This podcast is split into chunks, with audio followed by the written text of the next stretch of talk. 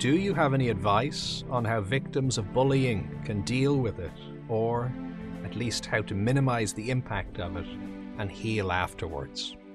So, with anything serious like this, this crucial starting point is getting support.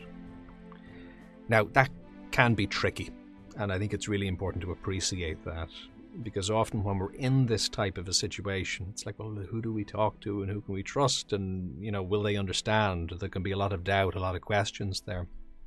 But a fundamental, critical thing to appreciate is that there are people that absolutely care and will do everything they can to help. You know, that's just a fundamental starting point to just know that and to believe that very, very strongly. Now, again, that, that still doesn't mean that there isn't sometimes a bit of work to find those paths and to find those people. But at least if you know that to be the case, then you can be strong enough to go on that path and to try and check in and find that support. And you know, to the degree that there's an urgency or there's any level of threat in this particularly make sure that you're getting in touch with the relevant service or supports available in your locality. And uh, if it's something that's challenging but maybe a little less urgent, uh, you may be talking to other people or again checking in with support services uh, at whatever pace is appropriate for you. So it's not that you should feel under massive pressure to you know to, to sort all of this, but you should feel that sense that there is support there and checking in uh, with it and researching it and seeing what the options are. There's good support groups, there's online services, you know, we're available in person as well, and it's really important to uh, to avail of that support. So, on a personal level, when you're in that situation, what do you do before, during, or after? One really critical part of the experience of having challenging interpersonal interactions where there's bullying going on or the, the, those types of, of threats is not to take it personally.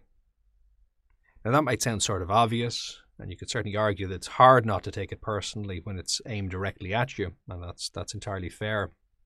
However, still, do not take it personally.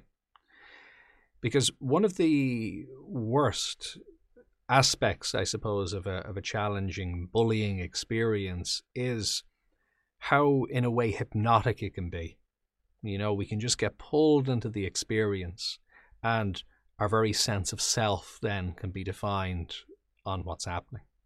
So it's not that, you know, there's a thousand ideas or a thousand people in the world, but one of them is saying one thing, and that's counterbalanced against what everybody else is saying or doing very often, just the way our system is built, when there's a threat or a challenge, our attention zooms in, our perception takes it and expands it. So it starts to fill our entire range of experience. And so it becomes our entire world. We're worrying about it in advance, we're thinking back on it afterwards. We think, what should I have said? What should I have done? There's a sense of apprehension. So it starts to really consume a huge amount of our attention. And while in real life uh, there still may be too much of it, still there's probably much less of it in real life than there is in our perception and in our experience because of the amount of energy or emotion that we put into it. So, a nice way of framing it, which is literally true, but we forget it sometimes in the moment, is that how that other person speaks or acts, what they do or what they don't do, that represents them and it doesn't represent you. So, how that person speaks or acts, what they do, what they don't do, that represents them. They're representing themselves in what they're doing. It doesn't represent you. Now, again, there still may be impacts on you. And of course, if there's any sense of threat here, again, get that support. That's really, really important. But even in that case, there's still different ways of framing the thing. And you could have two people who are in the same challenging situation, one of whom doesn't like what's happening at all, but sees it as the other person being out of line and, you know, doesn't take it personally, and another person who's having the same experience, which is challenging, but they really allow it to get to them and they really identify with it and they take it very personally. Now, it's not your fault if you take it personally. When something is hypnotic, that just means that it's engaging.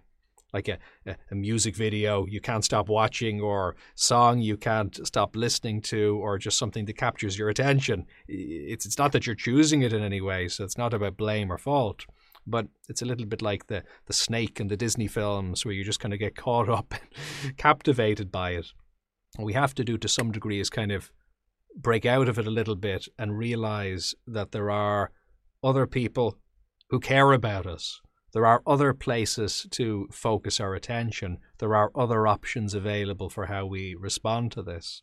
And what's typically going on is that a person themselves, from the point of view of the bully, rarely, if ever, will a person act in that way towards you when they themselves are calm, well adjusted, in a good, peaceful Zen place in control of their life and happy within themselves.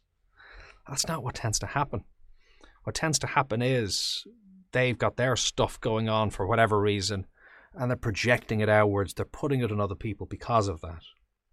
So, what we want to have is kind of the attitude of a good police officer who is able to see something that's wrong and intervene, maybe to protect other people, and arrest the person, you know, to maybe restrain them if needed to arrest them but to then at the same time be able to chat to them in the squad car on the way back to the station. In other words, they're not taking it too personally, even though they were wrestling with each other a moment earlier. Now that's challenging. I appreciate that takes some maturity, but there's a kind of a clue in there as to how we can give it a bit more space.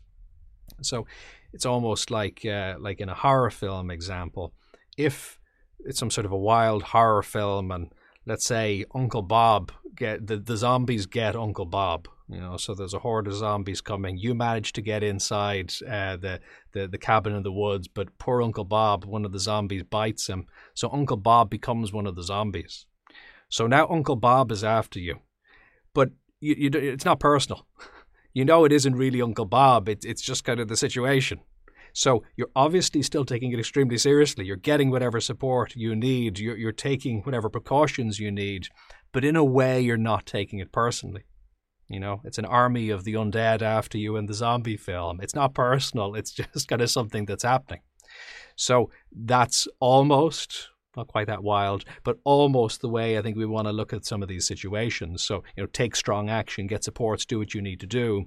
But I think what we want to do in the midst of that is reclaim your personality, not to let yourself be defined by the situation you happen to be in. And you can normally find evidence of this, you know. Think of 10 different types of people you know. Do they all treat you the same? Probably not, you know. So one person is treating you poorly and another person treats you very well and somebody else in the middle. It's probably about them rather than you. It's not to say that we can't obviously work on our own stuff as well, but if it's something along the lines of bullying, well, that's obviously more than, than, than you at play. There's, there's other stuff going on there, and that's on them, not on you. You can always, and it's always a wise thing to do, to be improving your interpersonal skills, to be getting to know yourself a bit more. It's an ongoing practice. But of course, in any really toxic situation, we want to make sure that we're getting those supports or we're removing ourselves from it or we're doing whatever we need to. So, on that note, forming other connections is a really important thing to do. Because sometimes just circumstantially we're in a situation where you know it's kind of the only game in town. We're with a person that you know the, the, the, it's, it's just not doing what it should be doing for us and this can happen in school, it can happen in workplaces, it can happen in families, it can happen in relationships. There's any number of scenarios where it can happen. So when we can't extricate ourselves from a difficult situation, at least immediately, what we can do though often is bring in other supports. And, you know, preferably that's other meaningful relationships that are empowering but at least it can be indirectly that. It can be various online supports or it can be you know videos or audio or podcasts or whatever else it might be.